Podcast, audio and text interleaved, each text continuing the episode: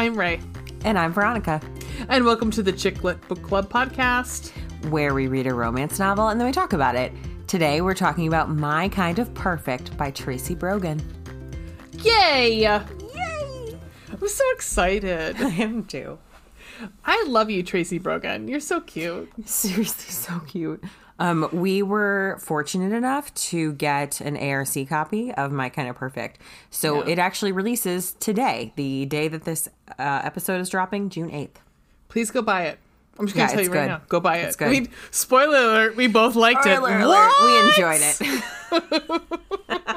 It's very like, it's a beachy read. It's like, perfect for this time of year. Yeah, it's a great summer read. Like going on vacation, on the plane, like whatever. Yes, it's perfect for that.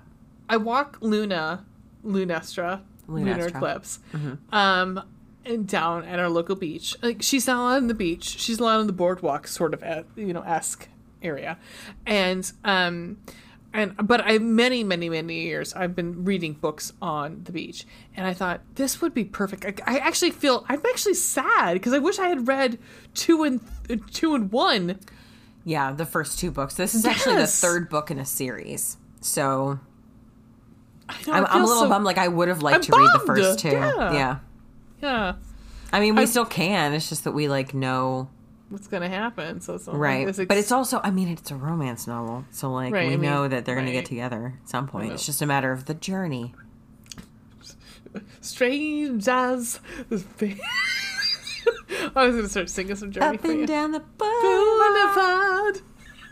She's really singing tonight. We have a lot to go through tonight. Yeah. We do. Yeah, we do. We do. So the first thing we talked about my plug. Can I talk about my plug? Yes. Okay. Please do it. So I think I might actually at this point be 2 weeks ago or two releases ago. We talked about Bloody Good Horror was my what? 2 releases ago. I'm so sorry. Release it. I mean, I've had many more releases since then. I mean, that's probably in a day. Oh, what? God. Jesus Christ. But I can give you some psychs if you'd like.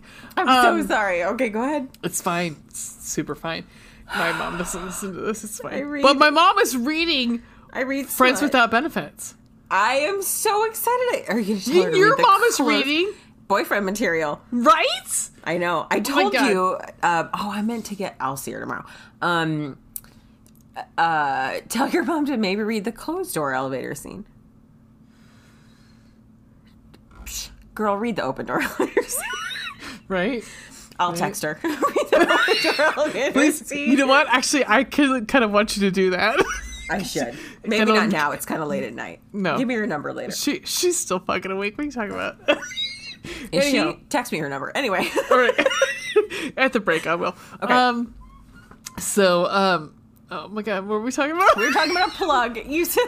Okay. My plug. A couple episodes ago. So, a couple episodes ago, we talked about Bloody Good Horror, which you were like, no. And I said, okay, yes. Right. Mm-hmm. Well, that was my plug. So Bloody Good Horror has been around since 2007 as a website, and I think around 2009 is when they started as a podcast, and they were the kind of like one of the first ones in the group that like around that time who did like Skype podcasts. So yeah, right.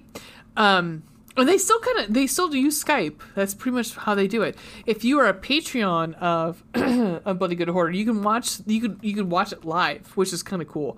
So you can be part of the whole episode. But I'm saying this all because, and I reference this in the episode we talked about Bloody Good Horror. Is they have this segment called Beer Guts where Joe references like his beer of the week. Usually it references the movie they're watching. So for the month of May, and I know it's June, Happy Pride, everyone! Yay!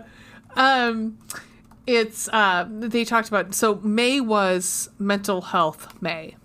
And so for the month of May, what they did was they tried to each week, because it's a weekly podcast, they tried to showcase different, like, either apps or aspects of mental health.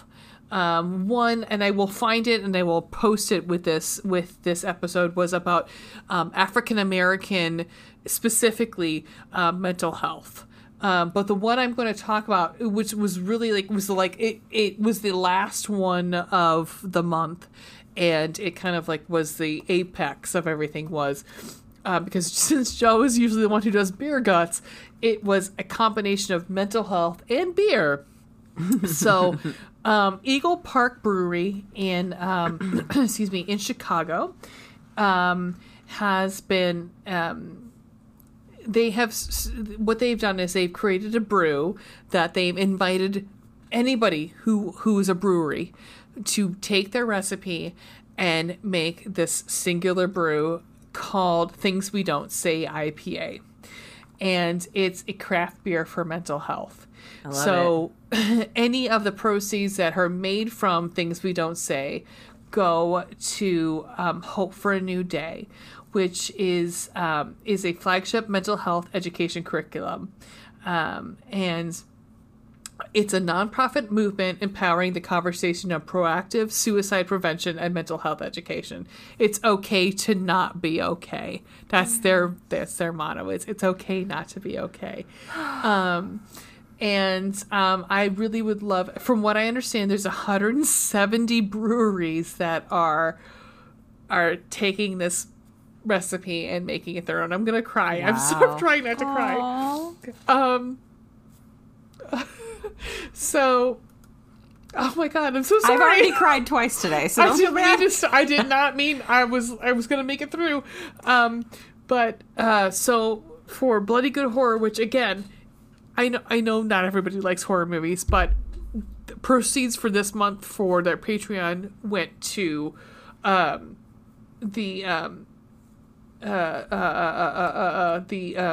Hope for a New Day.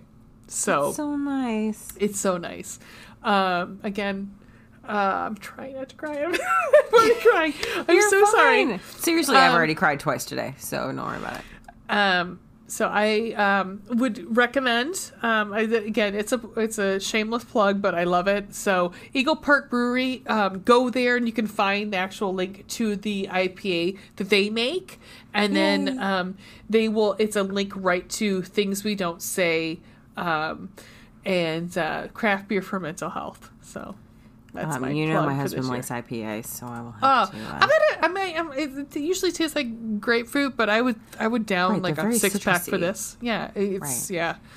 I'm not going to down any of it, but I will buy it for my husband, who will drink it. So yeah, it would be interesting to see what in Ohio what breweries have.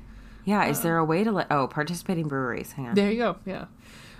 So I would search by location. Yeah. Can I just search Ohio?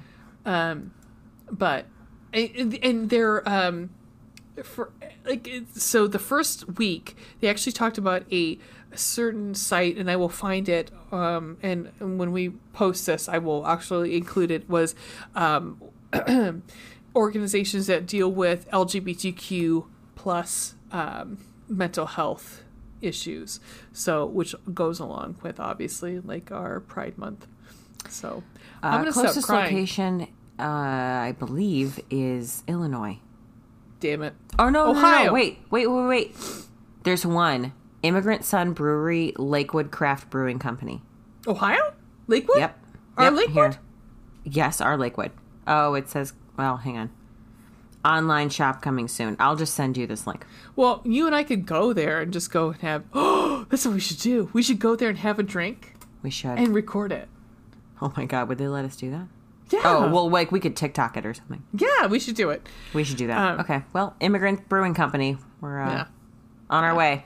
I'm so sorry I cried. I feel so bad now. I'm like, why? I don't know. Don't apologize for crying. Okay. So, anywho. That's my plug. Excuse me for my obligatory Hamilton reference, but immigrants, we get the job done. So there's that. There you go. Yeah. So cheers to you. So Veronica. Yes, dear. Tell me something good. Okay, so my something good this week. It's something I'm super excited about. It was a challenging but also good week. Challenging in one very specific aspect, but really great in a couple other aspects. And one of them, I do volunteer work for an organization, and I'm a copywriter. That's like my full-time job. And that's what I do with this volunteer organization, is that I help write letters to the editor and help guide people when they're trying to write letters to the editor. So this week we have a connection with a local LGBTQ publication, and the editor was saying, you know, maybe it would be a good idea for us to run a piece about Pride Month and how that intersects with this particular cause and whatnot. So I wrote up an op-ed, and my local group leader was so great, and she added stuff that was really amazing and edited and was able to, like, find clarity where I couldn't. And she made the piece better, and then we had to get approval from, like, the higher-ups to make sure that it was okay, that I was identifying myself as, like, a volunteer of this organization. And Friday afternoon, I was on the phone with them, like, talking about a particular point, like a sticking point. And the guy that I was talking to, I'll leave his name out of it because he didn't ask for any of this shit. He did not ask to be on a podcast about romance novels. He was great. And it was like a really great, humbling moment for me. Because in the interest of full disclosure, I am a cis white lady. And I recognize that I have a certain level of privilege there. Yeah. And I, unfortunately, am straight. And so there's just... I think you're on the cusp. Probably on the cusp. But you, like, and me both. What? It's a what's the word? A spectrum. It's a spectrum. Yeah. Sexuality spectrum. I was talking to someone. We were writing, and this op-ed is specific to the anniversary of a really tragic event that's coming up. And I wrote this op-ed thinking, like, I want to pay tribute to this event that's coming up, but I also don't want to step on any toes. And so that's basically what he and I were talking about. Right. And it was a humbling moment for me because, like, the email he sent me seemed, like, terse, but emails have no goddamn tone. And I just have to keep reminding myself of that, because then, like, when I talked to him on the phone, which I hate the phone, but I talked to him on the phone and I was like, no, he wasn't being terse. Like, he was just being matter of fact. And I told him, like, listen, I'm a straight white lady, and I'm trying to use my privilege and my voice to, like, for something constructive. Right. And this is the cause that is the most important to me. And so that's what I'm trying to do. Right. And he appreciated my candor in that. And he helped me, I think, make it better. And illustrate that point more effectively. So then he gave, like, final approval. We sent it to the editor of this LGBTQ publication on Friday night. And on Saturday morning, I got an email that said that they're going to publish it on Monday. And I am just, like, losing my fucking mind about it, because, like, this thing that means a lot to me is going to have my name on it. And, like, it's just, and it's a cause that is so important to me. It's like the intersection of two causes that are so, so important to me. And I know my ladies in this volunteer group, and it's going to get shared far and wide. And I'm just like, I'm going to cry on Monday when it publishes. You're on the verge. I'm like, I can feel it. Like, I'm going to lose my shit on Monday when it publishes. You know, I have to say, like, it's knowing you and knowing our friends and knowing everything. I'm excited for you because, like, I wish I could be as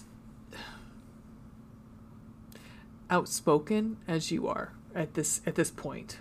So I'm, and that's, it's just the fact that like, I'm so happy for you because I wish I could support like you are supporting. So I guess we're both going to cry.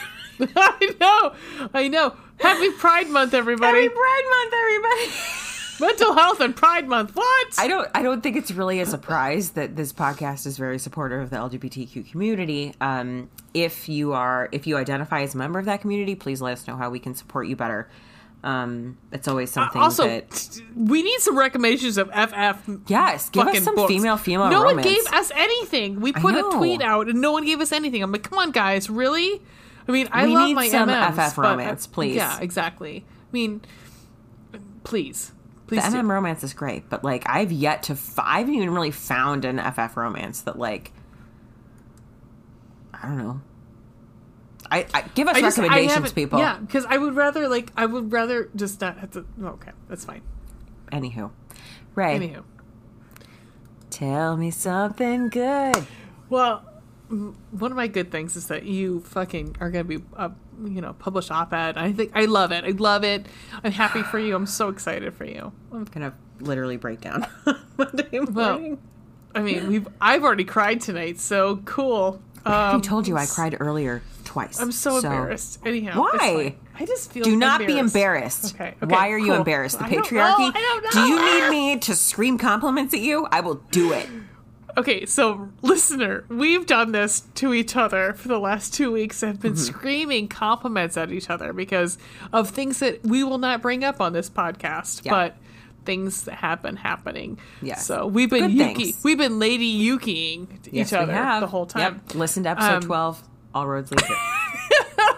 So my bright spot, as Jordan and Dan would say, who have been on vacation. Come back from vacation, bitches. Please come back. Please, because I miss you guys. So, I like art. I don't know if you guys know that, but I like art. I mean, I'm sure you guys, like, everyone likes art, right?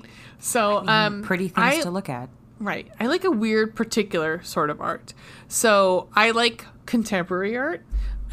So yesterday I went to MoCA, which is the modern Museum of Contemporary Art, which I worked in Cleveland for 13 years. We worked like 3 blocks from there. Right. And I should have gone for many years, but I went the first time yesterday. And there were 2 exhibits, and they were one was fantastic. Like it was the same so the one was great, and the other one was okay. The one that was like great was an African American artist, and it was, I mean, I could write a dissertation about his. It was fantastic, but there was only 2 pieces of his installation, so I was like, there wasn't much to like. I'm not gonna. It's not my bright spot. I mean, it was because I liked it, but at the same time, like I also at the same time. So I'm a weirdo who likes, I like exhibition posters, like whether it be like an art installation exhibit or a chamber music festival exhibition. I like... Guys, we're nerds. We're nerds. And so right now I...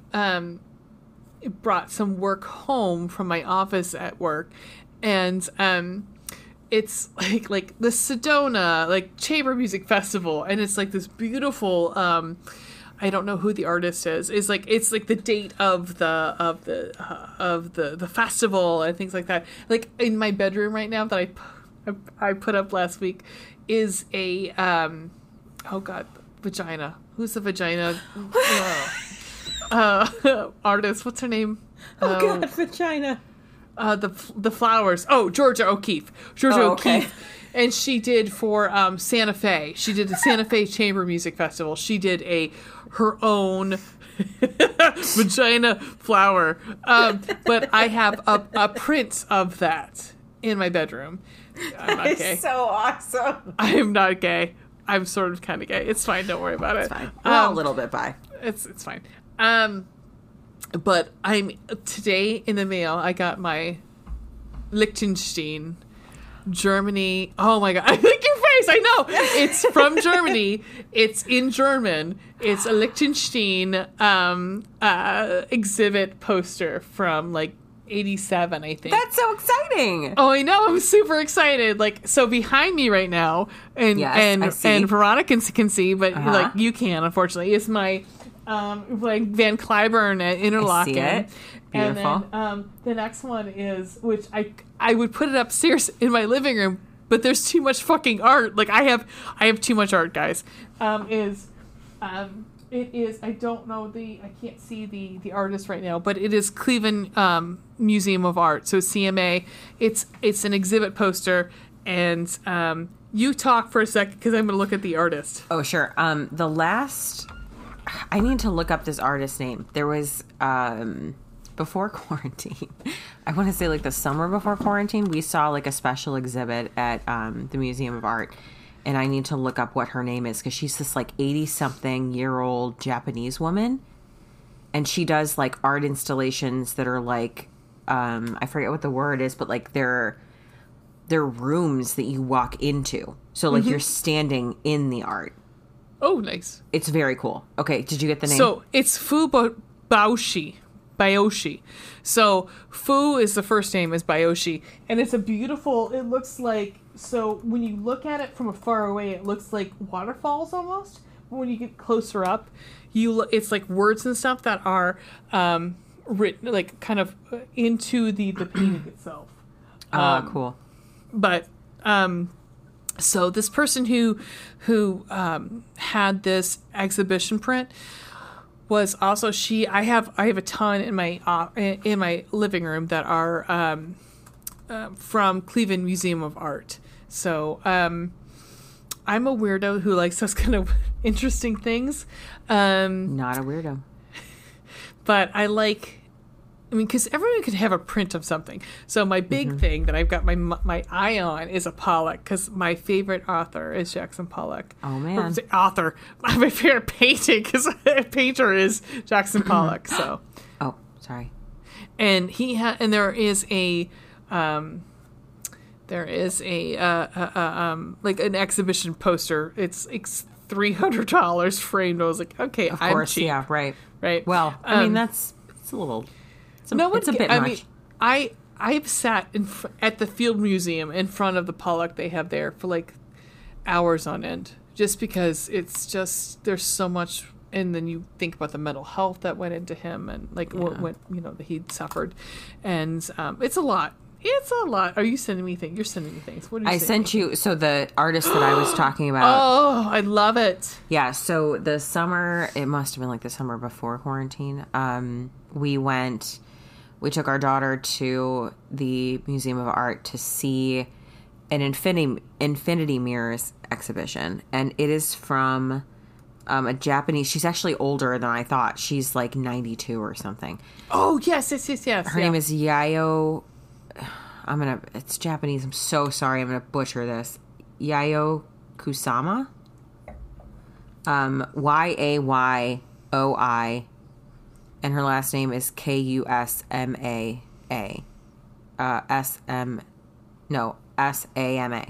Sama. She did a traveling exhibition called Infinity Mirrors, and it's really fascinating because you walk into the room. And it's whole like room is mirrors. It's so fascinating because then you are inside of like, it's just your own reflection and the art around you times infinity in all of these mirrors. It is amazing. I mean, like amazing. So the big thing now is the Van Gogh Interactive. Yeah, that's at the Museum of Art right now. No, not till September. Oh, I've just seen the... Yeah, because the September is sold out. So of course, it is. Of course it is. So I'm thinking, and we'll talk about this off air. Is like I'm going to get tickets. So we'll talk about, because I think actually it'd be kind of cool to talk about it on here. It would is be. That yeah? So because October is some open dates. But it's for. Sorry. That's my bright spot. It's like all my art that has come in. So I'm very excited. And my Lichtenstein, there's one that I've been looking at. It's another Lichtenstein that's been like, it was $150. I'm like, it's a lot. It was also framed, so it's like there's that part of it that's like, okay, cool. Framing is expensive. It's, but I love that like comic book sort of like, framing exactly is expensive. Nice, good framing is expensive. Yeah, right. So I totally agree. That's awesome. So. Yeah, so we talked a lot, so we should probably go to this wonderful book we read. Yes, please. Oh my God, this book is awesome. Yeah, I'm so excited. So we'll take like a brief break, and we'll be back with My Kind of Perfect. 2 and 2, bitches. And we're back. We're back, bitches, like Brittany says. Man, I need to watch that documentary. Oh, me too. Ugh. Fucking travesty. Supposedly, I heard tonight that the QAnon documentary on HBO Max is really good. Oh, fascinating. The first episode's rough, but once you get past that, it's like fascinating. All right. I mean, since I have relatives that are that, it's... Right. Yep. Well, I'll be not illegally borrowing your login. Nice! I mean, I think it's actually apropos for... the person who's stealing the other person who's using my logins is the one who's the QAnon person. So, boom. Okay. So, let's talk about this wonderful book. Oh, God, let's. So good. Tracy! Ah! Tracy Brogan. So, guys, let's just real talk. Mm-hmm. I love this book. It was so cute. It was like... It was so cute. It was... sweet and like we'll get into it, but like it was very sweet and low stakes and like not angsty, therefore you know Ray loved it, and like it was just like, it was chill. It was really truly like it was kind of what I needed this week from a book, because this week was like really intense. Yes. This week was a month. And so in order to like decompress at the end of the day, this book was completely perfect. Completely perfect. It was my kind of perfect. It was my kind of perfect. Boom! I literally didn't do that on purpose, but I am really impressed that you just came through in the clutch there. And I did a dance. You did do it's a dance. Fine. And it was beautiful. My gorgeous co-host, would you like to talk about what this book is about? I sure will. Okay. The summary isn't bad, like in terms of comprehensive material. So we'll get, I'm sure we'll explain a couple other things, but... Yeah. Expound. All right, so here we go. This is My Kind of Perfect. After her scandalous May-December romance comes to an end, baby of the family Lily Callahan returns home to Trillium Bay, braced for the torrent of I told you so's from her sister and the rest of the tiny island community. Floundering both personally and professionally, she's at an emotional crossroads, but determined to figure out her next best steps. When a surprise job offer from her house-flipping sister reacquaints Lily with handsome, free-spirited Winaway Island transplant Matt Easton, Lily wonders if she's ready for a new romance. Then she meets Hollywood heartthrob Jaden Pierce, who is filming a movie on the island, and she's certain of it, but with whom? She's caught the attention of both men, but both men have caught hers. So what's a girl to do? Earnest Matt shares her love of the close-knit island community, while surprisingly down-to-earth Jaden encourages her to live life outside her comfort zone. As the flirtatious triangle sets the town talking, Lily must choose. Does she want to plant forever roots in Trillium Bay with Matt, or follow a man who makes love stories for a living? Two very different men, two very different futures. But deep down, Lily knows that only one holds the promise of her kind of perfect. I mean, honestly, there's a lot. I mean, there's not much we can expound on. Right. I mean, that's like, that's... Yeah. It's pretty... Yeah. Pretty comprehensive. That's basically it. She goes home. Now, like we said earlier, this is the third in a trilogy, or what currently right now is a trilogy. So she in the first book, I think it is. Second. Is it the second book? Is Emily second? No, I think Emily's first and Brooke is second. Okay. I think. Hang on. So you're first. You're probably right. Oh, it's on our little thingy. Yeah, Emily's first and Brooke is second. So right. During, I think, the first book, happenstance, like how everything happens is that this family who owns like a massive real estate, like real estate moguls or something. Right. They end up trying to like build on Trillium Bay, like, or something. How is that? Again, we didn't read the first one. I don't know. Hang on. Let me look. So they're land developers. And so they show up to Winaway Island to rescue his father from the grips of a new girlfriend. Shit. And protect their family business, but he's quickly distracted by gorgeous, witty Emily Callahan. So basically, like, this land developer family comes into town, and the dad ends up, who's 59 years old. Yeah. Ends up like kind of in a relationship with Lily Callahan. Their relationship. Yeah. And then what ends up happening in the first book is that one of the sons, Ryan, ends up falling in love with Lily's sister, Emily. Right. Who is the middle sister? Is she the middle sister? She's the middle sister. Yeah. So at any rate, Emily's got her own story, but it's like scandalous because Emily is starting to date one of the sons, and then the younger sister, the youngest of the three sisters, who's 28 years old, 27. Like, I think she was probably 26 at the time. Like, yeah, exactly. She's dating this like 50, like almost 60-year-old man. Yeah. So that was like the previous summer. So now time has passed. She did like follow him. They were in love. They were in love. Yeah, I mean, and like, it was a good relationship. Like, it was a solid relationship. Yes. Like, it wasn't like just like she was a gold digger. No, like, that wasn't. But although of course that's what everyone said, like that she was exactly. Yeah. So she Lily is a good person. She is a good person.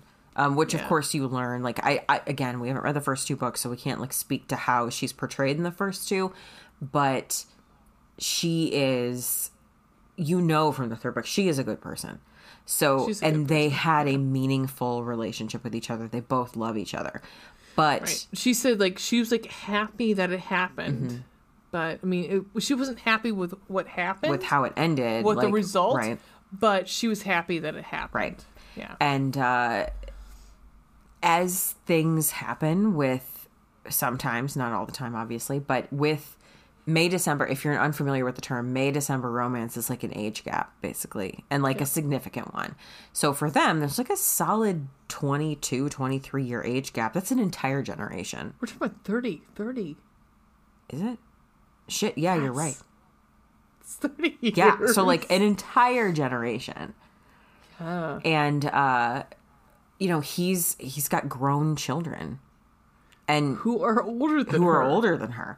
And she has yet to have children. She's never been married. She's had relationships here and there. She's had one job. Yeah, like she's young. She's 26 years old. So she ends up in this serious relationship with him. She falls in love with him. He falls in love with her. But they want different things. He's done with children. They traveled the world together? They did. They traveled the world together for like many months. She loved it. Which I would be the same thing. I'm like, I'm going to fuck this hot guy for like fucking 6 months? And then like, dude, yeah, I mean, you know, hella. Why not? You know, like if that's where you're at.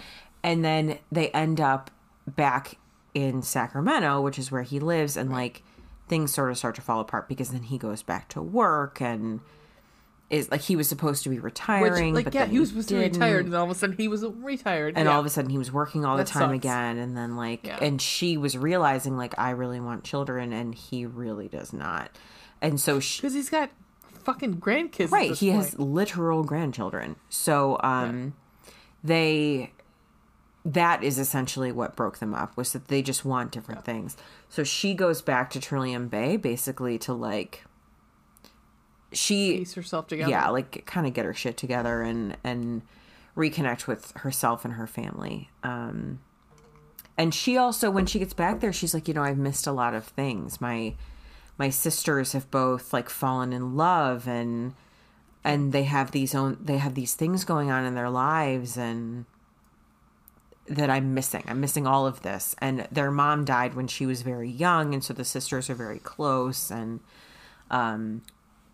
it's really a story of like her coming back home, figuring out what she wants from her life and how she can get that, and reconnecting with her family. There's a lot of babies in the story. There are a lot of babies in the story. So she, like, first chapter, you find out her sister, Emily, is pregnant and also getting married. So, and then there's another character, Gloria, who you find out in the second chapter is pregnant and realizes that Emily is pregnant. So, and Lily starts to realize, like, I like kids. Like, she knew beforehand. Right. That was the selling point. That was the big thing that was between her and Tag, was like, I want to have kids. I want to like have the whole thing. I want the 2.3 kids and the dog. And yeah. And like the whole thing. And he was like, I've already done that. Done it, peace out, got the receipt, we're done. At one point, she brings up like that they watched his grandchild. Yes, and he wanted nothing to do with like when it needed a diaper change. Like, he just was like, here, take this. Yeah, which is made me love him so much more. Yep. His name, to be clear, his name is not Tag. That's a nickname based on his last name. The last name is Taggart. And so they call him Tag. That's not his. What's his first name? John? I think so. Yeah, John Taggart. Which makes me think of Bar Rescue. Oh my God, that's right. Oh my God, you're right. Right? Well, I mean, hello. Because his wife is really young too. Is she? She's like kind of involved at one point, like in the show. She was legitimately involved. She usually goes into like to do like the scouts and stuff. Yeah, right. Yeah, but she's young. I love that show. It's such a like Bachelor sort of esque setup show, but I love it. But I love it. But I have to say I like Ryan a lot. Like Ryan is with Emily, and I like Ryan a lot, even though like because I think he knows his dad. He knows his dad is a piece of shit, and like because you find out later like his dad is not a piece of shit, but he's like he's pretentious and kind of an asshole. Well, yeah, like. And I think Ryan, from like what he has told Emily, like he's a workaholic. He doesn't pay attention. I mean, that's like an issue with like, why he got divorced in the first place. You know, like his wife felt neglected and was like, "You're not paying any fucking attention to me, and we're supposed to be married, and you have nothing to do with our children, but like you also employ them." Like it's just right. And he didn't want that for her sister. Like he was like, "Yeah, no, I." Again, I wish I had read those books because I think like it sounds like there's a little bit of enemies to lovers. You know which how we feel about that. Because like I think they were trying to break the two. Like, it's toxic. They were trying to break the two of them up because it's like, I mean, because he was like, so which works into what we're talking about is that Emily was trying to push Yoga Matt onto Lily, like, here's this good looking young guy around your own age, hello, and then she ended up going with Tag. Tag. So going on to the other side of things, so she comes home and they've broken up. So she is working with her sister as a personal assistant to Emily. Yeah, essentially is how that goes. And pretty much Emily is still matchmaking. Yeah. She's still matchmaking. And she's matchmaking Lily and Matt. And Matt is completely 100% behind it. Like, he wants it. And so Matt is sort of like, he's big into yoga. Again, they literally call him Yoga Matt. Yoga Matt. And at this point in the novel, he's cut all of his hair because like before he had longer hair and had a man bun. Now he's got like a nice haircut. He looks good. My suspicion is he always looked good. She just felt like there was too much of a dissonance between the two of them. Yeah, I'm sure. I'm sure it was the yoga and the long hair and whatever, hair. Right? Yeah. And she's not into yoga and... No. Like, and that's what's really funny. It's like he keeps trying to sell her the whole time. Yeah. She's like, no, we're good. She literally says at one point, I'm really more of a like run as fast as you can kind of person. And I was like, same girl, like, same. Right. Same. I would rather do some cardio than yoga. It's cool. Speaking of, I'm supposed to go to yoga at 9:00 tomorrow morning. It's good for me. Okay, I'm not doing that. That's cool. I'm going to go to the gym. It's not sunrise yoga. Don't worry. Oh, yeah. He was like just a hard pass. All about sunrise yoga. I was like, fuck you. Nope. Negative. So Lily's her other champion or the other paramour is Jaden. What's Jaden's last name? I forget. Oh, Jesus. So it's like Jaden, no one ever calls him that. Like they all call him Jay or Jaden or... Right. And I'll look it up. So what's happening in this little tiny town, which is off of Michigan, because at first I was like, if this is off of fucking California, I'm going to lose my fucking mind. But it actually ended up being off of about 2 hours from Traverse City. So it was like this cute little on the Lake Huron sort of area. But they were doing this Victorian ghost movie. Jaden Pierce. Thank you. Jaden Pierce was coming with his the entourage of the whole movie thing was they're going to do this Victorian movie about ghosts and shit. Mm-hmm. And so everybody in town wants to be an extra in this movie, including Lily. Mm-hmm. So Lily, of course, gets chosen because she's, one, gorgeous, and two, she fits the measurements of the female lead, Skylar, perfectly. So she ends up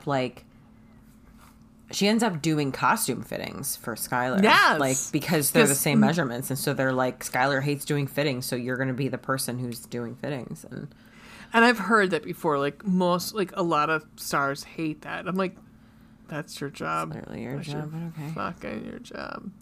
But I've heard that before. It's like, the celebrities hate doing fittings. I'm like, again, what do you have today? Cool. Good. I gotta go to work. No. Cool. Thanks. Anyhow. Sorry, not a lot of sympathy, though. No. So, yeah, anyway, so she's back on the island. This movie is coming to town. Do we have anything else we really need to add before we get into our compliment sandwich? I'm trying to think. I think that's pretty good. We're good. Yeah. All right. So how we roll on this podcast, we don't really like to do star ratings because we want you to decide whether or not you want to read the book on your own. Instead, what we do is a compliment sandwich where... the top bun or piece of delicious bread, if you will, is something we liked. And then the meat or the meat substitute is perhaps something we didn't like so much or something we would have liked to see more of. And then the bottom bun is another pro, something that we also enjoyed about the book so that we're leaving you on a good note. And then our rating system is hearts and eggplants. So, yep. Ray. What is your top bun, girl? I loved the sister relationship in this book. Yes! I fucking loved it. Like, I'm gonna cry again. Oh, I'm sorry. My God. I'm so sorry. Are we synced up or something? Are we getting our periods at the same time? It's a thing. Possibly yes. But two is for those who know me, know that I'm having some relationship issues outside of this. And so this was really tough for me. So, this was a good sister relationship and it was awesome. And what was cool about it was it didn't matter I mean, like, so Emily and Lily had some issues. Like, there was a couple of times where I was like, I cried. I mean, I cried a couple of times, like, where Emily had an issue with what Lily was doing with Matt mm-hmm. And Jaden, because she thought that, like, as the whole town did, that, like, she was trying to, like was picking one over the other, or, like, I don't know, she's being a harlot, right? Whatever. But it's a very small town. The gossip is rampant. Exactly. But it was literally overnight. It was like, and they forgave each other the next morning, mm-hmm. and it was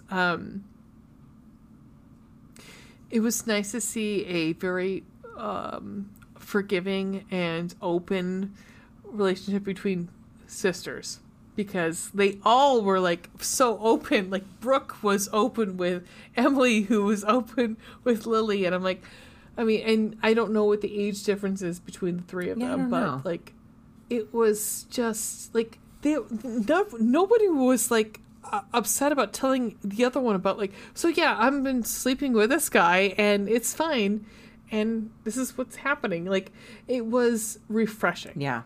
It was really nice. I mean, I don't have any siblings, but, like, that kind of relationship that they have is the reason I've always wanted siblings. It's the reason I've always wanted a sister, you know, and I fully recognize in reality that's not how things always go. But, like, when I was a kid and, like, would romanticize is not the right word, but, like, when I would dream of having a sibling, that's what I would think of. Like, this kind of relationship. It's very real. Like, it would be what you would really feel as a... Although I shouldn't say that, because, like, not everybody has that, like, fantastical right. sort of, like, happy-go-lucky relationship with their siblings. But, I mean... But, like, knowing that person... Like, that those people are with you. Yeah. Like, that part. It took me many years to have that relationship with my sister. Like I didn't have that cool relationship with my sister until I turned, like, 21. There's an age gap between the two of you, too, right? There's 10 years, yeah. So it's not like you grew up in the same household and right. went through the same things right. at similar times. Like, that aspect wasn't there. Right. Right. I mean, so which makes it harder now. Right. But, but at the same time, like, so I think that relationship between the three of them, because they're so close, they're super yeah. close in age, was like, okay, I get it. I totally get it. Yeah. And it made sense. And it was like it, even when she gets mad at Emily, because Emily has she brings up some very relevant and right. yeah, I mean, like, I felt the same way. Like she brings up relevant points. Is it any of her business? That's questionable. But but she brings up relevant points. Yeah, because she knows Matt more than she knows. Like, at this point, honestly, like, that she knows Lily. Like, honestly, because at least over the last year, like, she has interacted with Matt far more than she's interacted with Lily. Exactly, and she's seen Matt literally every day. Yeah, Matt works for Emily, so. Yeah. So her feelings are completely valid. Mm-hmm. Completely valid. She's protective of him. Really so. Yeah. So that's my pro. Oh, man. I wish I had sisters. Do you? I do. But really, I'm an only child, and I count you as my sister, and I count another friend of mine who's an only child as a sister of mine, so. I mean, sisters from another mister. We may not be related by blood, but, like, listen, if I've learned anything in my life, it is that friends are the family you choose, and family is not necessarily always there for you. So I will take this lot over happenstance anytime, because you guys are ride or die. You really are. Right, they're bitches. I feel like if I needed bail money at 3 a.m., y'all would be like, yeah, okay. Oh, credit card. Yeah, just here it is. Hand it over. Like, y'all come get me. Because someone's got to be home with my kids, so my husband can't leave the house. So Someone's going to come bail me out of jail for probably what was a protest that went wrong. Like, I was probably there with you, so this was really sad. Shit. Who's going to come get us? Both of us. Oh, hell. Well, at least we'll be next to each other in that cell. We have to talk about, like, being held together. We have. Fine. Yeah, absolutely. I mean, it's fine. It's not a big deal. It's fine. It's fine. All right, so my top bun is a mature heroine. So often we're dealing with, now she's 27, so she's like, this is not new adult, but she's also not in her 30s. Like, she's had life experience, right. And she's the youngest. So, like, in some more perhaps, like, stereotypical tropes, you might expect her to be, like, immature and childish. She is none of those things. She's very self-aware and is very mature and is dealing with her breakup from, like, a serious relationship in a very mature manner. And does not, like, go on a bender and does not start sleeping with anyone in town. Like, she comes back to town and is like, I had this really meaningful relationship with someone. Mm-hmm. And I don't regret it. And I'm glad that it happened. And I still love him. But this is not going to work because we want different things. And really her biggest hesitation with heading back home is that she's like, all of the I told you so's. Like, everyone, she was so worried that people were gonna judge her and think, like, you were just a gold digger and now, like, you're back because, you know, things got sour or whatever.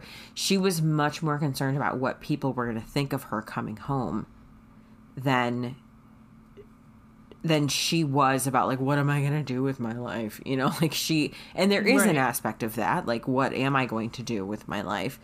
But she also has faith that, like, she'll just figure that part out. And she handles the breakup. Like, I was very impressed with the way that she handled the breakup. For 20, yeah, exactly. So impressed. Yeah. Like, I know people in their 30s who aren't going to deal with breakups that well.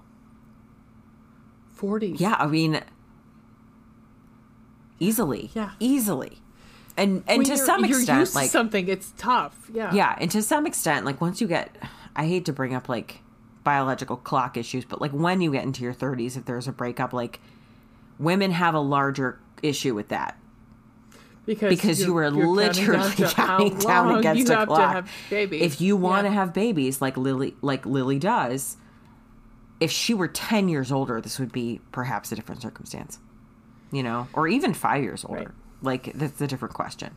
But having been there. Agreed. Yeah, like, it's much more traumatic, but, like, she's 27, she's got time. I mean, in theory, as long as, like, she's healthy and there's nothing wrong with her, but, like, you know.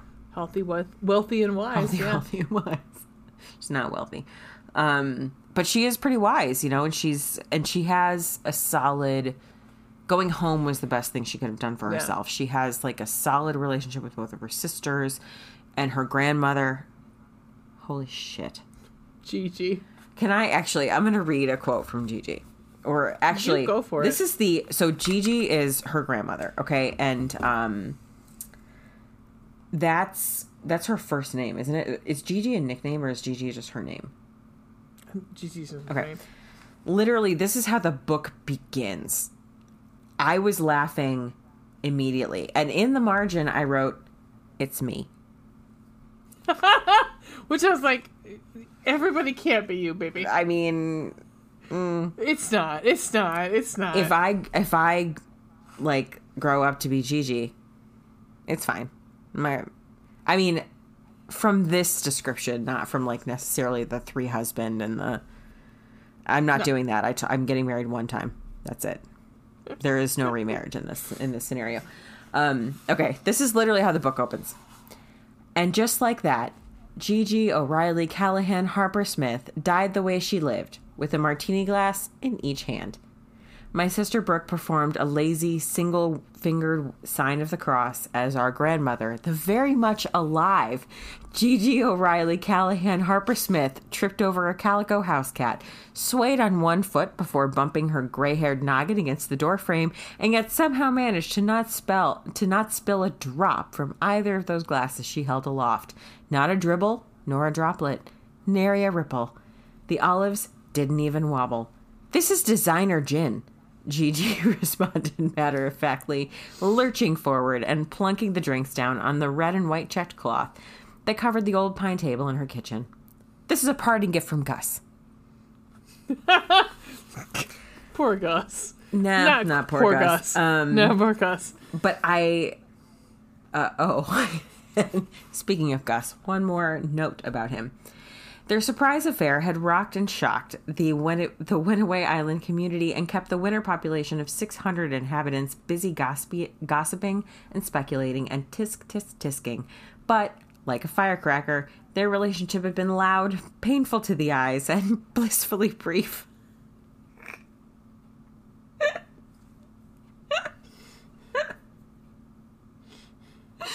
So, the only thing I have to say about this...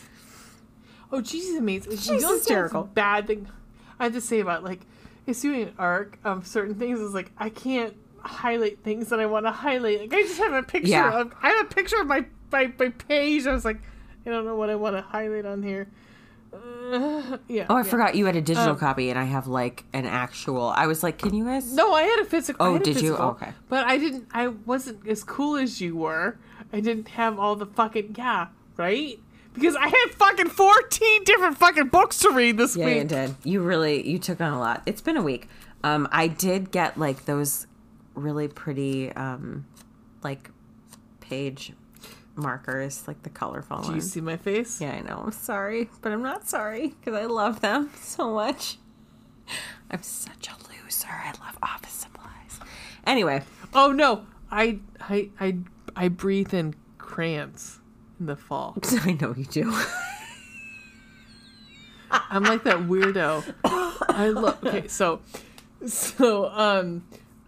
You've Got Mail has this whole thing where they talk about, like, how... I'm sorry. I love that movie. It's great. I just do. It's fucking great.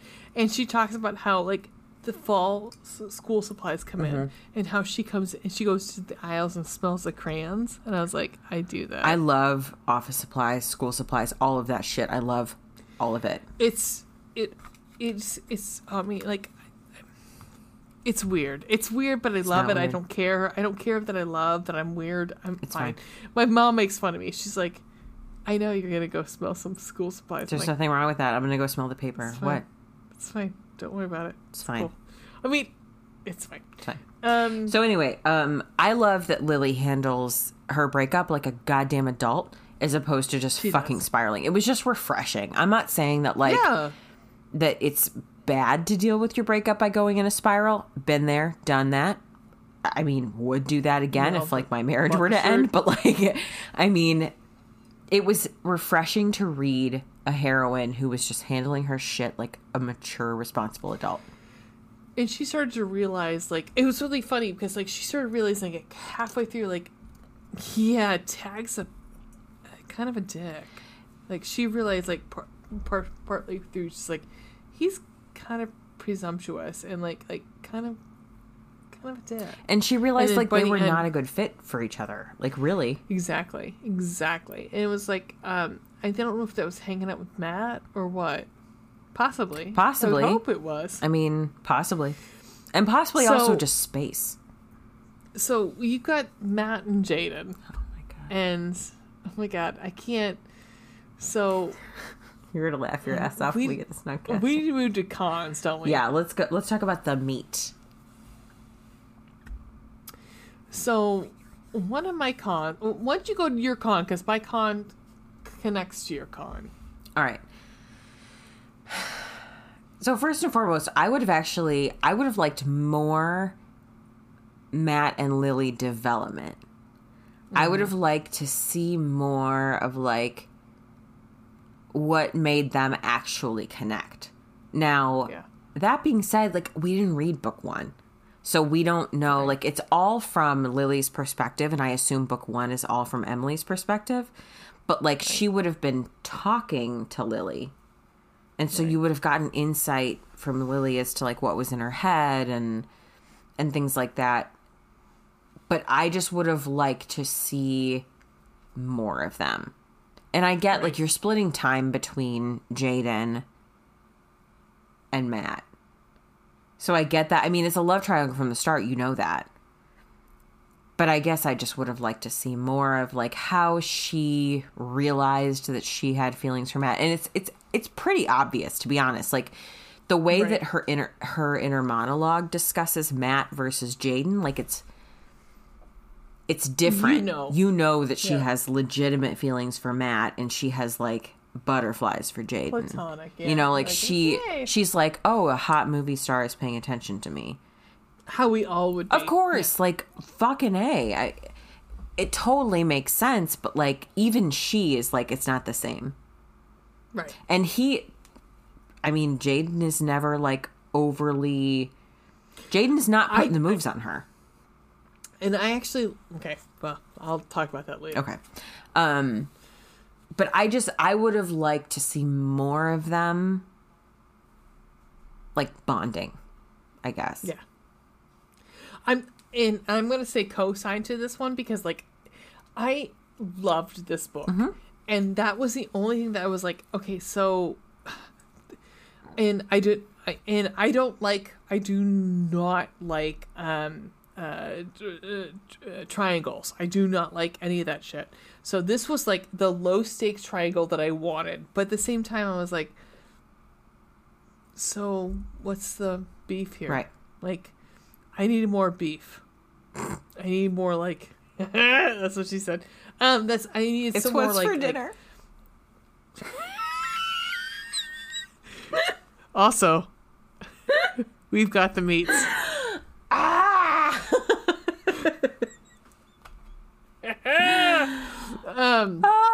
But, we needed something like... So, I mean... We need to see like Lily having to make a decision, like, because right now, like, I like Lily a lot, but she didn't have to really make a decision. She was like, okay, here's me, and if you don't like it, you can suck it. But I'm like, well, cool.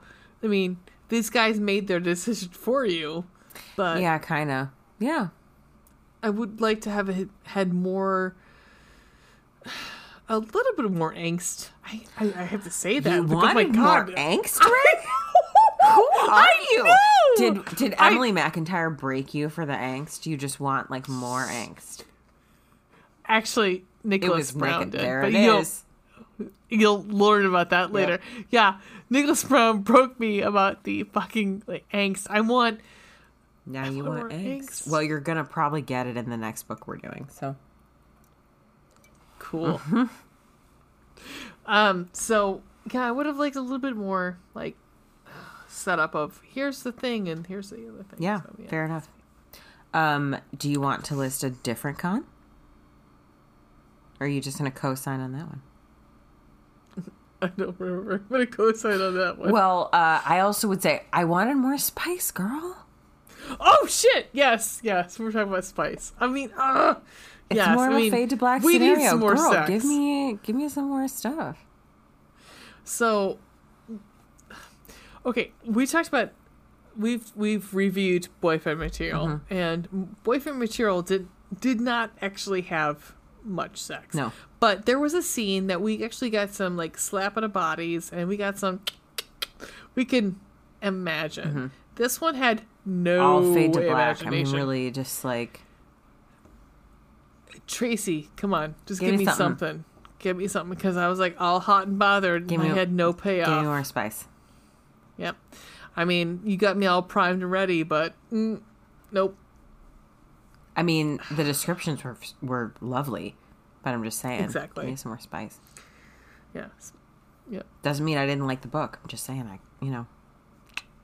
Yep. Anything else? No, I enjoyed it. Yeah, I mean, it was just, like, it's... Yep. I needed some more. I mean, like... I mean, in general, like, you got that scene and the, Well, I don't want to ruin stuff, I know. Too. Like, the thing is, so, when they... They finally kiss. And it's a beautiful description. And then, like, the next chapter, like, she's kind of recapping in her head. And that's kind of how you realize that they slept together in the first place. is that she's thinking it, like, I mean, she's in her internal monologue, she's recapping it. And I'm gonna say it's far into the book. Yeah, but it is. It's again, but it's a bit of a slow burn in that. It's read fast. Yeah, like, it does. It reads quickly. Yeah. So, but yeah, I mean, it is. It's like immediate, like kiss, fucking stick it in. I'm like, okay, cool, awesome. Which I don't. I mean, like, I get it. It's all that pent up energy, man. Exactly. But come on, we need something. Hand-holding, for God's sake, before then. Something. Yeah, I mean, really the only thing is, like, there's one... Something happens where he hugs her while she cries. Oh. Yeah. And that's, like, the most physical contact they have prior to that. Yeah. With Gloria. Mm-hmm. Yeah. But, yeah. You want to go back to Bonds? Could have bottom buns. Buns. You want to go first? Give me your bottom bun. Oh, damn it. Now I want a hamburger. Well, because I want to say something, but I want to ruin... You've got it already, so I don't want to... Say it. No, I don't want to say it. Because, like, no, damn it. Like, I love this fucking island. The island is great. The island is great. Like, I want to live there. Mm-hmm. I want to go to there. Like, oh my God. So they don't have any cars. Yes, there are no motorized vehicles. There's right. The closest thing to a motorized vehicle they have is a golf cart. And that's really, like, on the hotel grounds. Yes. Like, they don't. Like, I was thinking, like, of Put-in Bay, which is an Ohio thing. Yeah, golf carts. Yeah. I mean, there are cars, I guess, but, like, once you get on the island, you're basically just walking or taking a golf cart. Yes. Uh-huh. I was like, I fucking... It is, you're right. It is sort of like Put-in Bay. Where, like, everything is within, like, a, you know, it's a small island. The entire thing is walkable. It's just a matter of, like, how far you're willing to walk. So, like, if you're staying near downtown, quote, downtown Put-in Bay, it's like everything is, you know, within... I don't know, 12 blocks? It's not far. I mean, I would assume the same thing. It's like they have to wait for the ferry to come over to bring their, like, fucking, you know, whatever, the groceries and shit. Yeah. Like, I mean, like... Right. Yeah. So at first I was like, is this fucking California? Mm-hmm. Is this, like, you know, like, island off of wherever? Right. And then I found it was off of Michigan. I was like, hello. Hi. Thank you. Sitting up straighter. Yeah. Watermelon sugar. Hi. Yeah. Hi. Baby, do you want to be... Anyway. Spending too much time on TikTok. Yeah, no, I loved the island. I thought it was so sweet. And, like, it's very, like... It's all the great... It's a very good depiction of the best and the worst parts of a small town. Yeah. Where, like, everyone knows you and everyone is very kind and congenial and willing to help.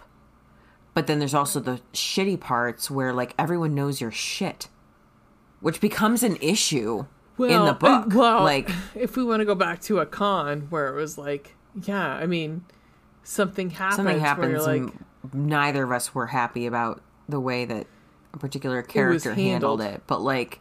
Yeah. Where you're like, any place else, it would have been a non sequitur. Right. But in such a small town, like, the gossip is rampant. And that's something that's a recurrent theme during the book. It's like her internal monologue thinking about... This is what happens in a normal place, but here, like, the gossip is going to be going. And she, at one point, she's like, Oh, by the way, anytime they talk about a cab, it's a horse-drawn carriage, essentially. Right. So there literally are no, like, I mean, it's horses, no cars. Or... Yeah. Yeah. Or most people ride their bikes. Or bicycles. Yeah. There's a whole thing about how there's the only highway. It's technically a highway, but it's the only highway in the United States where there's never been a motor vehicle accident. And it's because there are no motor vehicles allowed on the island. Yeah. So,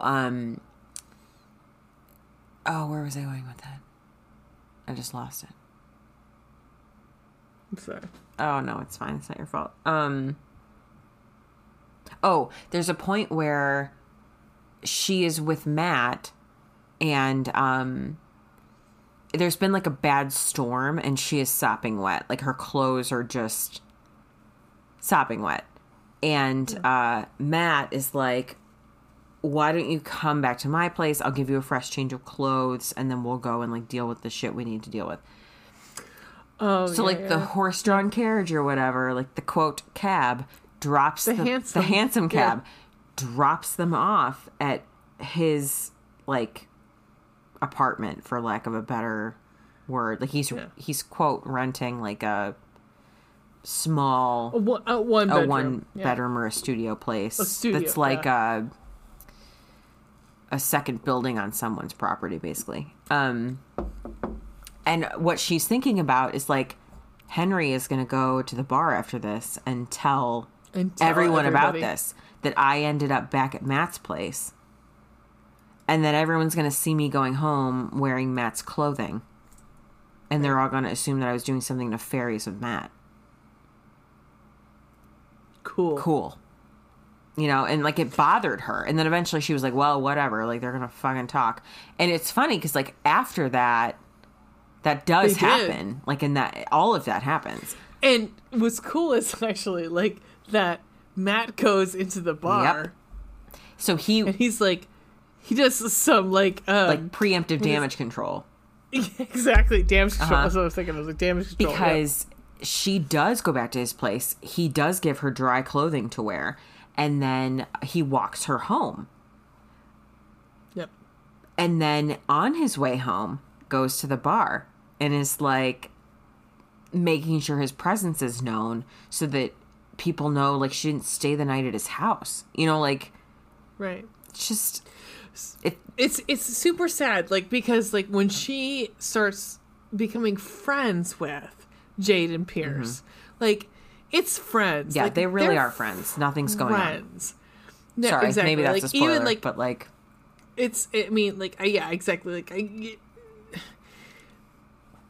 he's not making the moves on her. Like, they're hanging out. Even to the end, he's like, if I knew you weren't with somebody, maybe I would have. But it wasn't for a certainty. Like, he would have done it. Mm-hmm. But, like, it's just, he seems like a nice guy. Uh-huh. Like, just wants to be, like, cool and just like everybody. And he's a very, like, likable person. He's just really amicable. Like, and, I mean, but he's a fucking movie star. So he's got, like, you know. There's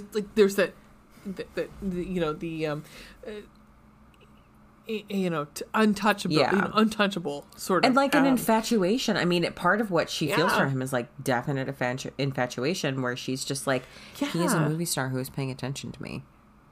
I like it. Yeah. But. And he's cute, you know, like. Well, right. And cut. So like, oh, cum gutters. So. You know, like I said before, I would have loved a little bit of a conversation between the two of them, like where it was like more, hey, so this is what's happening, and wouldn't it be cool if we weren't like we were friends and not like agreed. So another pro. So mine really is like this book was lovely and funny. Like there were literally times I laughed out loud. Also there were some really sexy moments. Like despite the fact that there was not like explicit sex scenes, there were legitimately hot moments. Well, actually I'll just read that one now. So there's a moment where Lily and Matt are talking and I don't remember what's going on here. They're at his, like, apartment or whatever, his studio. And she says, I mean, I didn't want you to, like, go back there all by yourself and fumble around in the dark. And he says, the smile got sexier in his as his eyes traveled over me. Lily, When I fumble around in the dark, I'm usually pretty successful. And she brings that back up later. Mm-hmm. Yeah, she does. When she's like, there is no fumbling. There is no sleep. There's no fumbling. I believe she describes it as bendy and amazing. I believe that was the description. I just wish I could have a little bit more of that. Yes, please. Give me some more bendy and amazing. This book was fun. I mean, this book was amusing. It was cute. It was really cute. It was very cute. It was. I thought it was funny. I mean, it wasn't like I didn't laugh out loud, but I laughed quite a bit. Like I laughed. Like, I chuckled quite a bit. I think there were some moments where I legitimately laughed out loud. This one was one of them. Not so much at church, but rather in the front yard of St. Bartholomew's, right next to the statue of Antoine and St. Antoine, where the congregation always congregated after the service to visit and gossip and whisper complaints about each other, the way all good Christians did. Page, it says, these encounters were as much a part of our Sunday morning ritual as dipping our fingertips into the holy water or fighting off a nearly debilitating dose of the drowsies as Father O'Reilly pontificated pointlessly. Oh, also the alliteration in this book was fucking fantastic. Yes. Pontificated pointlessly about being a better person, even while knowing that he often cheated at cards, frequently swore like a drunken frat boy, and had no hesitation whatsoever about going into any one of the dozen fudge shops lining Main Street, helping himself to an entire plate full of free samples. Sometimes he even brought a little plastic baggie so he could save some for later. He insisted that he wasn't stealing because the samples were free, even if he did swipe about a pound at a time. So, can I read you? You can read me whatever you want. All right. So, on Friday, after all of their stuff had been moved into the inn, we hosted Emily's bachelorette party in the lobby. It was very much like drunken puzzle night, except with a dozen extra gals and a puzzle shaped like a penis. and then we played Pin the Penis on the Cover Model. Draw a penis while blindfolded, and penis ring toss. No one should ever let Maureen be in charge of the games. On Saturday, while I was mildly hungover from too many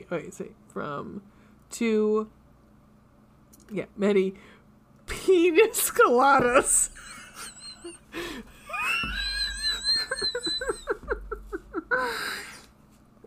I almost spit out my wine. Yep. Yep. Co-signed. Co-signed. I mean, it is a funny book. It's very funny. Clever. Like, clever and well-informed. Yeah. Like, also, for those of us who live in Ohio, there's many a reference to Cedar Point. So we're super excited about Cedar Point. That. Yeah. Cedar Point.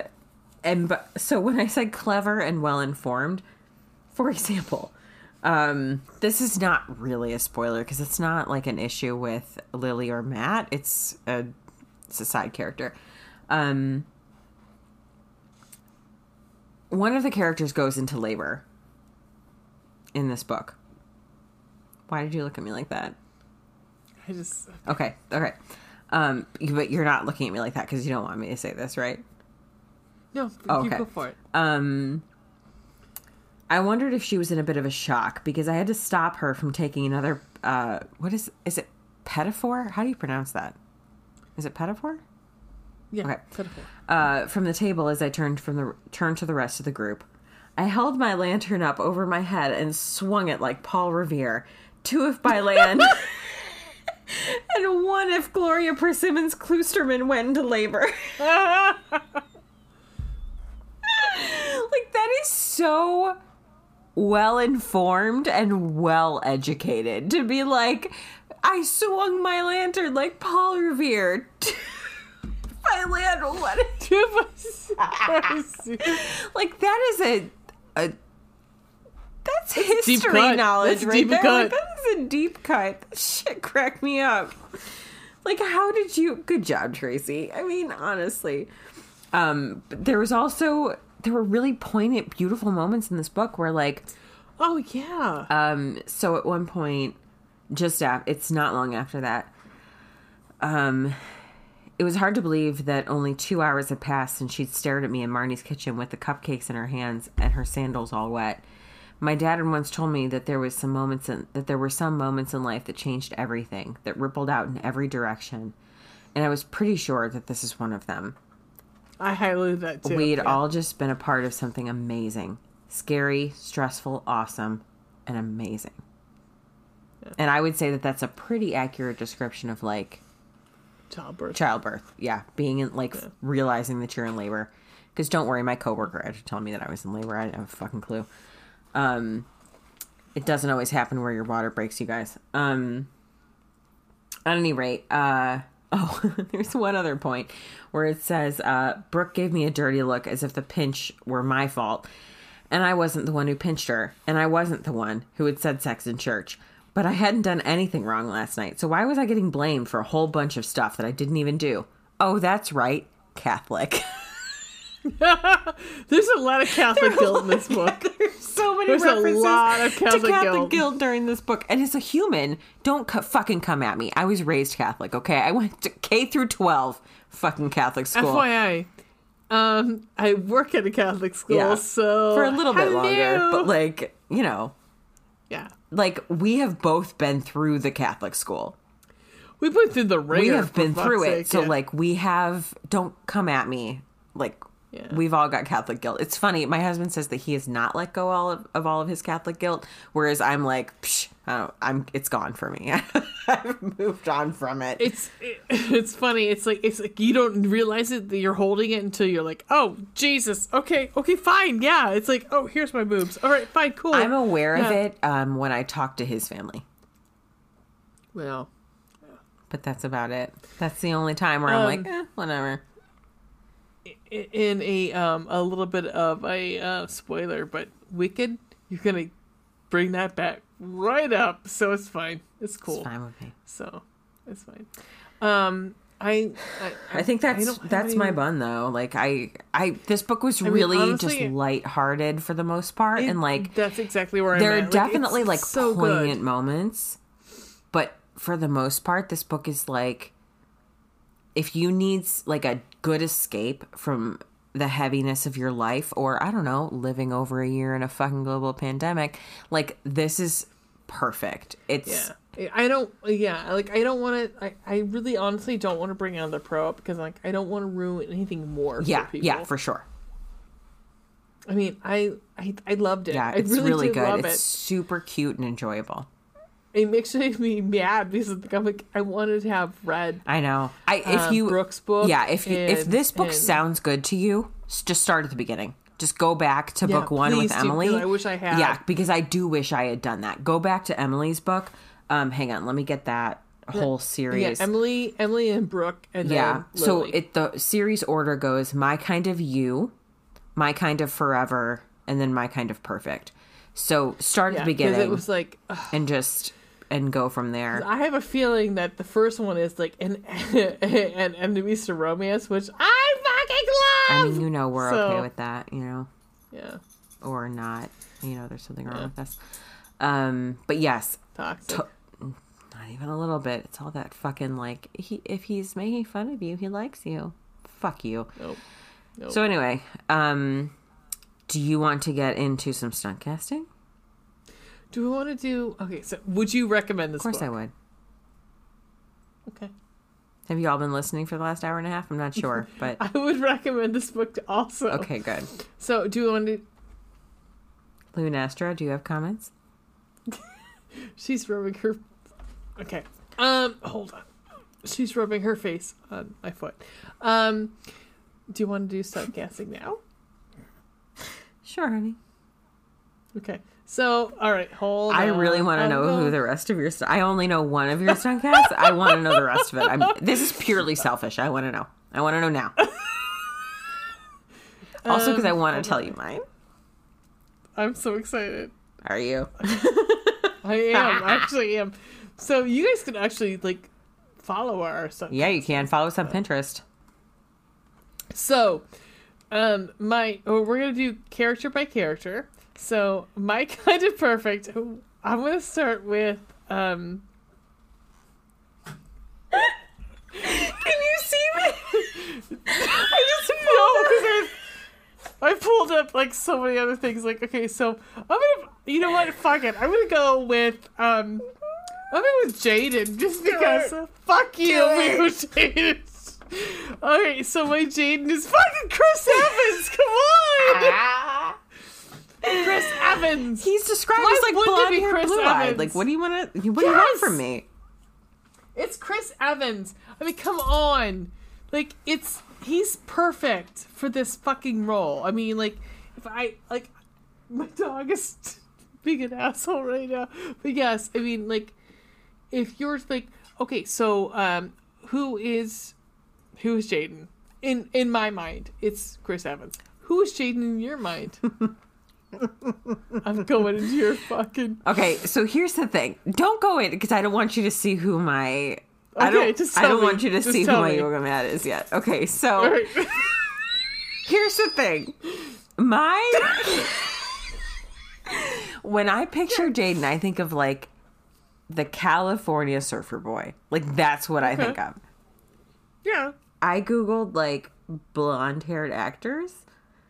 Yeah. And I shit you not, like, based on pictures, the one that made the most sense in my brain. Yeah.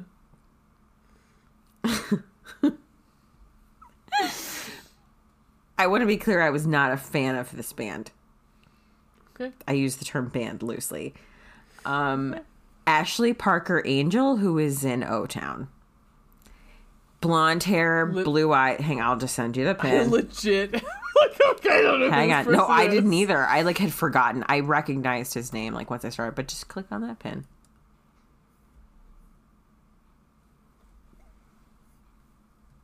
Yep. Does that make sense? Yep. Yeah. Yep. Yep. So that's my Jaden. But just, you know, blonde hair, blue eye, pretty boy. Pretty cut. Yep. He went through a couple different hair phases, but that picture works better for me. It's fine. Uh-huh.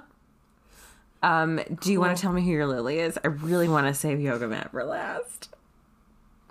If I go into Lily, you're going to see Yoga Matt, though. All right. Oh, here. What I'll do is I'll do this. Just tell me who your Lily is. I'm going to send you the picture. Here, I'm going to send it in chat so you don't you don't see who mine is. There you go. Her name is... Oh, she's so pretty. She's very pretty. You going to pronounce that? No. Leyla Lydia Turgutlu. Yeah. She's a Turkish-German actress. She's actually... She's... beautiful. She's very pretty. I mean, I would assume she was American. She's gorgeous. Mm-hmm. I don't know what she's all done, but she's fucking... She's very pretty. Gorgeous. I mean, I've said before, I kind of want to make out with her. It's fine. Don't worry about it. It's fine. There's nothing wrong with that. What about you, baby? Okay, so I chose... I'll send you this pen. I chose an actress named Willa Holland, who I, to be honest, had never heard of. I Googled, brunette actresses. Oh, she's pretty. Yeah, she's very pretty. She's really... Now, I love his eyes. Yeah. The thing is, I was looking for my Lily. I was looking for someone who is obviously beautiful, because hello, but, that isn't unattainably beautiful. I mean, I have to say, mine's probably unattainably beautiful. She's... I don't want to give too much away, but one of the plot points is, we talked about, she has the same measurements as, the actress. Skylar. So, I don't know. I mean, to some extent, she's pretty goddamn gorgeous. So she was in Arrow. She's done some voice work for Kingdom Hearts, which is do you know she was in Arrow? Theoqueen Speedy. That's what it says. Okay. Queen. So, Oliver Queen is is Arrow. He's like the main character. Okay. Was she like? Okay, you just keep talking. I'll look. I don't know because I've never seen the show. It just says Thea Queen / Speedy. Kingdom Hearts is a video game. She's done voice work as Aqua, whoever the hell that is.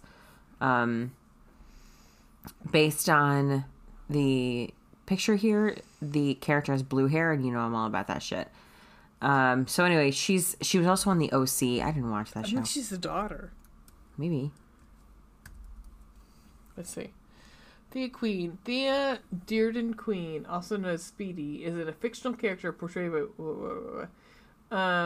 she is the maternal half-sister of Oliver. So she's... Okay. She's the aunt. Okay. So she's like... Okay. Got it.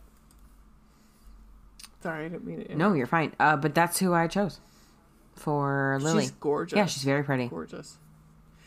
All right. So we're going to... tell me who your yoga mat is. All right, so I'm gonna send you yoga mat when I get to it. Hold on, I'm gonna go to yoga mat right now. You could be like, "What the fuck?" But it's fine. Hi, it's cool. I have a lot of pictures of yoga mat. Here's yoga mat. Here's yoga mat with his short hair.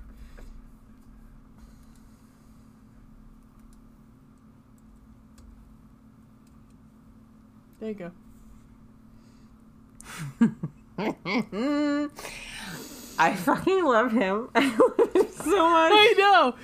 And here is Yoga Matt with his longer hair. Hold on. Ladies and singular gentleman. There you go. Who listens to this? Go. God, he's so pretty. So, okay. So my yoga mat is Matthew Gregg Goobler. Totally acceptable. So yoga mat isn't supposed to be like huge. He's supposed to be like decent size. Like he's like obsessed with yoga. Mm-hmm. So I mean he should be like nice shaped. And also Matthew Gregg Goobler was a fashion model for a long time. That makes sense. I can see that. He was Dr. Reed on Criminal Minds for anyone who doesn't know exactly. Who that is. It's like doesn't I do love he's also, Criminal Minds he's TikTok older than me. Who is like Criminal Minds TikTok is always like, here's the person they thought we were gonna thirst over, and it's the guy who plays Derek Morgan.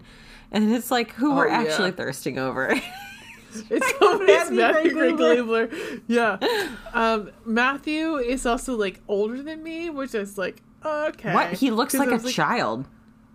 I know. He's older than me. Not like a I'm sorry. I don't mean that in a gross way. I just mean like he looks very young.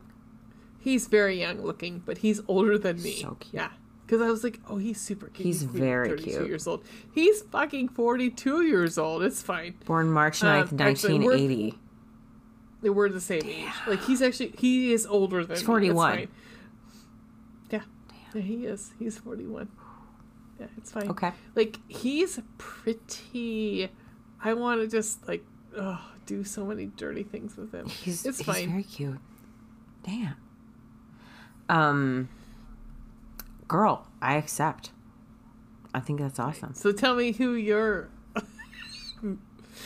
you were very upset about it. I'm like, I don't understand what's happening. Okay? What do you mean I was upset?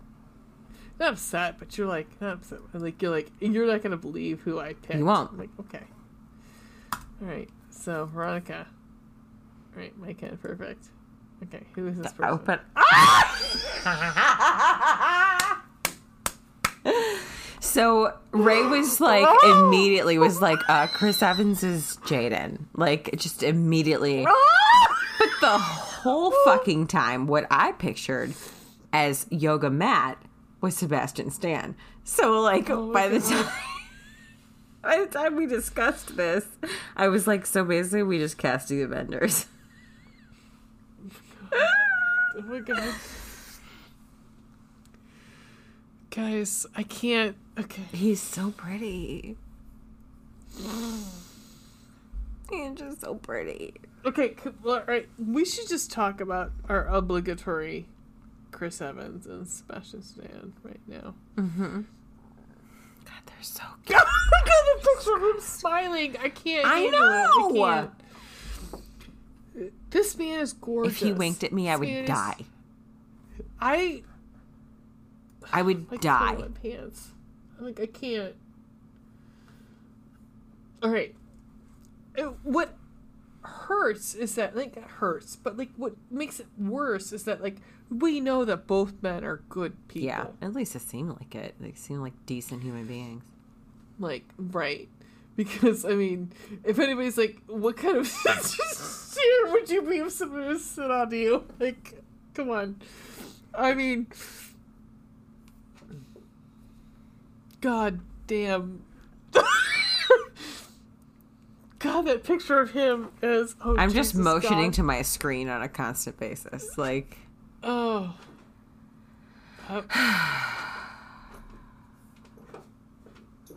At the same time, my dog is making... Is biting her own tail. It's fine. Chill your... Cool your tits, Luna. I can hear her in the background. She's literally back and forth. Okay, so at any rate, I think that concludes Stuncasting. I gotta go cool off. All right, we'll come back and do our ratings and then our podcast and other book recs. All right, cool. Mm-hmm. Cool.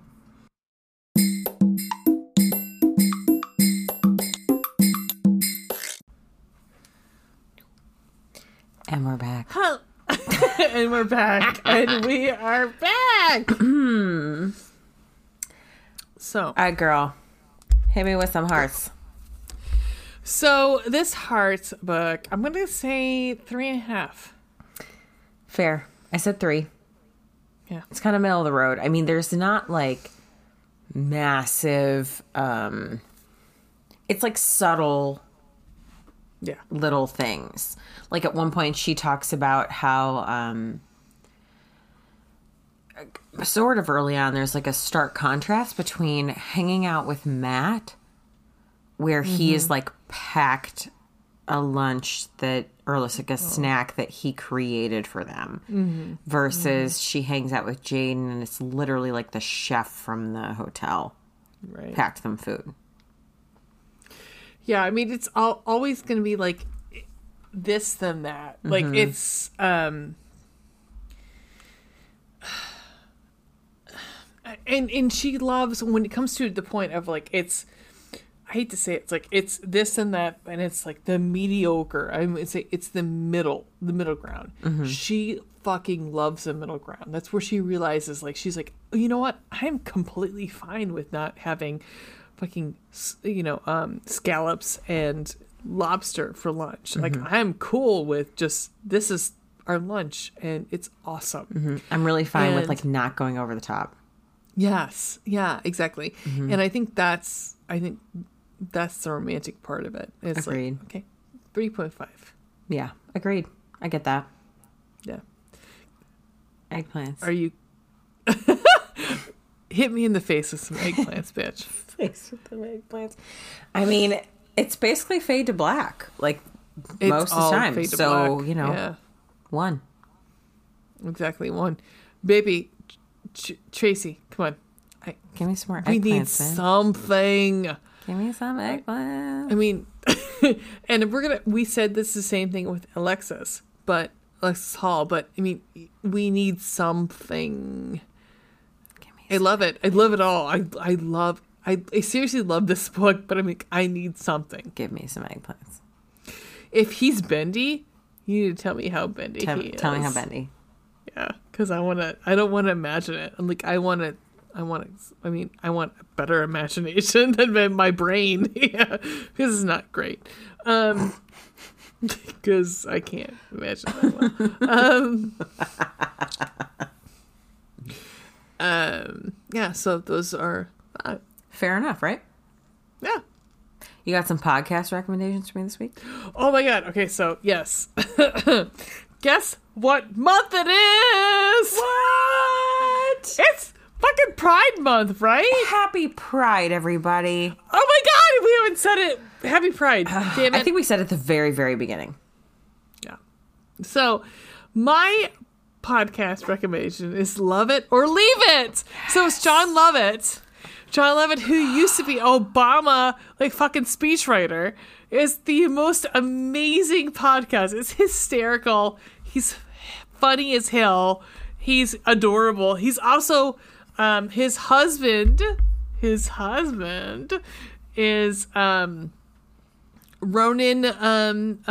Farrow? Yes, Ronan Farrow. Shut up. Thank you. I didn't know that. No, that's his husband. Yes. I had no idea. Yes. Yeah. They're amazing. Shit, and I didn't know. Yeah. There's actually a couple, like, there's like at least one Love It or Leave It where somebody comes in and interviews the two of them as together, like being together during the pandemic. It's amazing. But Love It or Leave It, it's amazing. So. I had no idea. Pride, bitches. Happy Pride. Hang on. I'm trying to find the link. Is that it? Are you ready for me? Yes, I'm ready for you. I'm ready for you. I'm dancing. All right. So mine also going on along with the Pride theme. One of my favorite podcasts, and this is maybe a little ridiculous, but like points to the very curious nature that I just inhabit or possess or whatever. One of my very favorite podcasts is called Getting Curious with Jonathan Van Ness. And it is, so if you've seen the newest adaptation of Queer Eye from Netflix, he is like the grooming expert. So it's so good. Basically, it's just, he picks a topic. I think it's weekly. He picks a topic that he is curious about, and then has an expert in that topic come on the podcast to talk about it. So they're it's widely varied in terms of topics.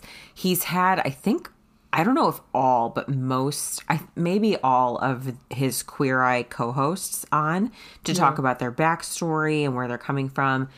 The most recent episode is So Did You Miss Us with Queer Eye's Fab Five. But then the episode prior is Are Cicadas Partying Like It's 2004? And then We're Being Watched. Now what? How did you develop such amazing taste? What was Canada up to during the American Revolution? It's just like, it's very diverse in its topics, which I think is why I love it so much, because it's every week you're going to find something totally different. There have been some really meaningful, like, deep episodes, and then there are others that are like, what are the cicadas doing? You know, like, so at any rate, highly recommend. He is over the top, as you'd find out by literally the name of his memoir, which is Over the Top. It took me like a second to get used to him being over the top. But again, if you've watched the show, like, you already know. So you'll kind of slip into that, I guess. But it's so excellent. He really does ask good, intriguing, in-depth questions. So 10 out of 10 recommend Getting Curious with Jonathan Van Ness.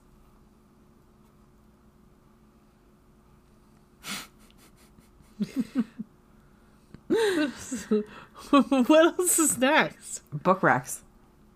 Okay, so all right. What's your book rec, girl? Okay, so I have two. Oh my god. So the first is why don't you go first? You go first. Oh, you want me to go first? Okay. So my book recommendation is, I think, if it wasn't the last episode, it was the episode before.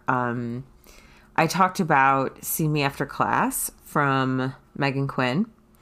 And while it's not like a series, they're in the same world. The next book there is called Earn Your Extra Credit by, again, Megan Quinn. So this is a continuation of some of the same characters. It's Stella, who is friends with Greer, and then also technically, like most people call him Romeo, who is friends with Arlo.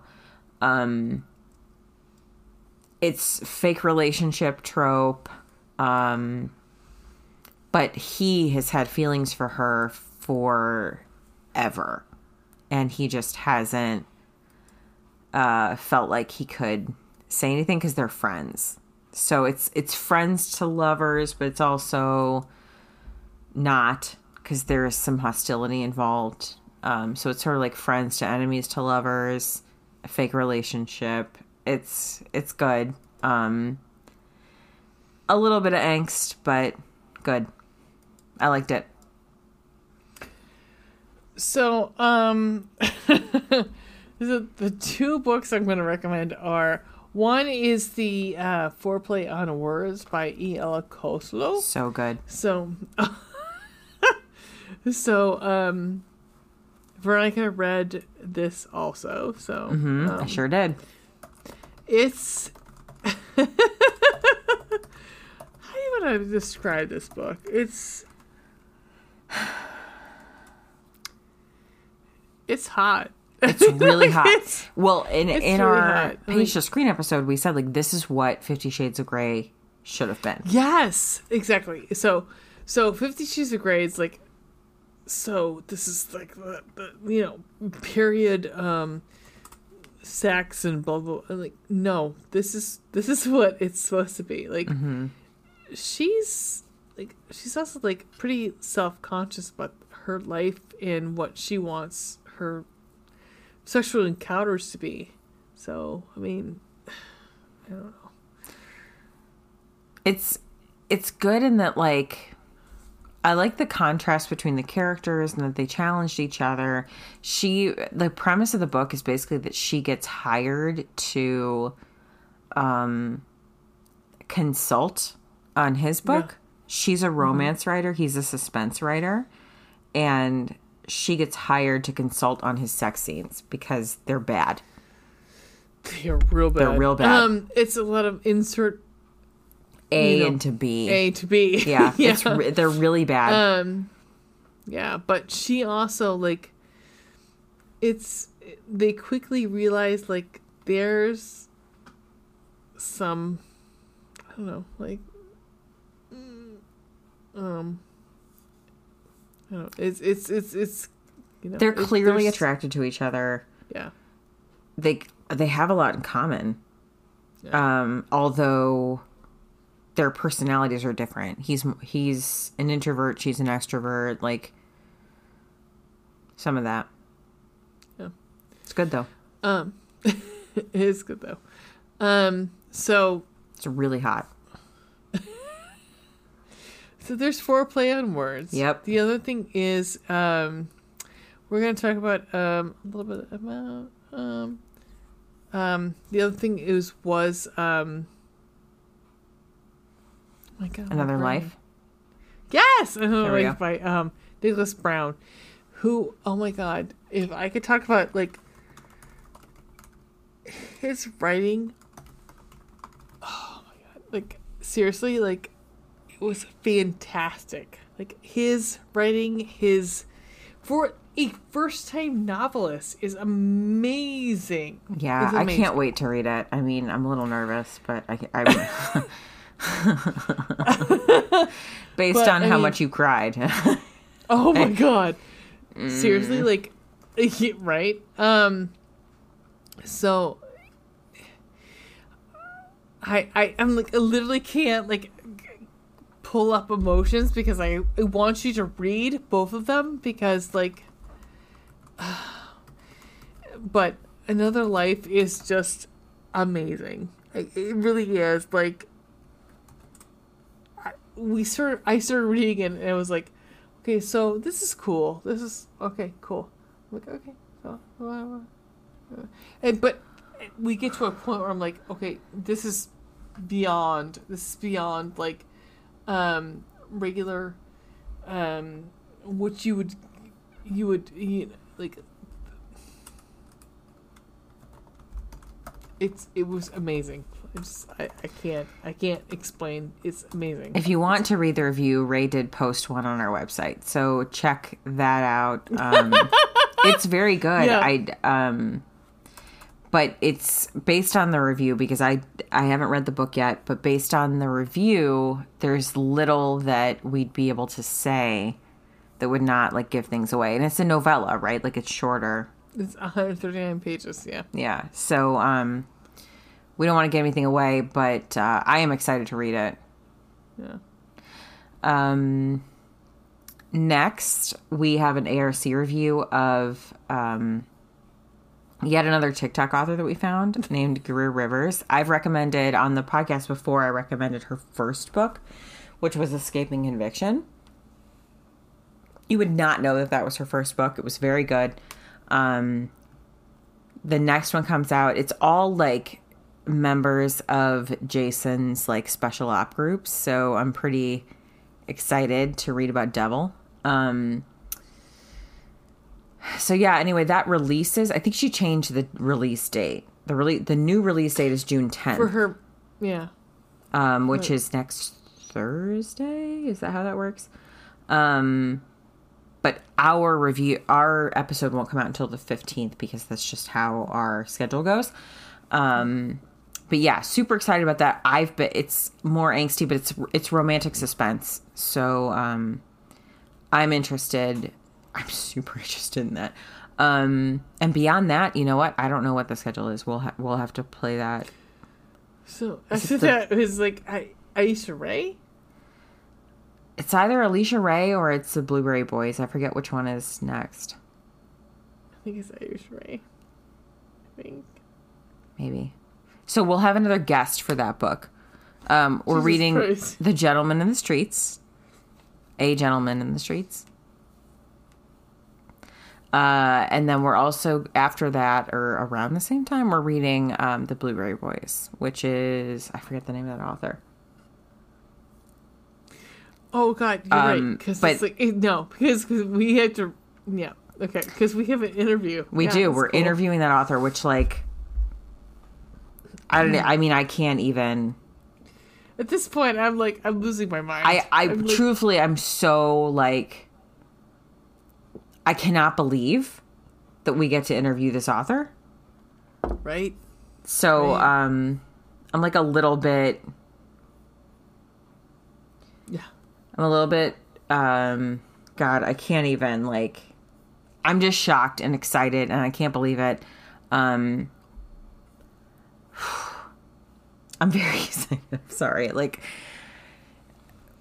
So what has happened is that we have gotten in contact with Cherry Publishing, which is a smaller publishing house. Yeah, that they started in France and they've expanded into German and American markets in the last year. And I think Italian. There were a couple others listed. But they've been sending us ARCs to read that Ray has been taking the brunt of. And by brunt of, I mean enjoying new books.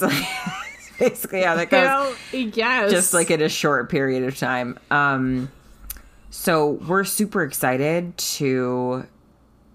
It's a new like partnership that we sort of have with them. And one of these new books is going to be The Blueberry Boys by Gianna Seibel. I'm not entirely sure, but we get to interview her at the end of this month, which I cannot fucking wait for. I know, like... I can't. I know, I'm really excited. I can't.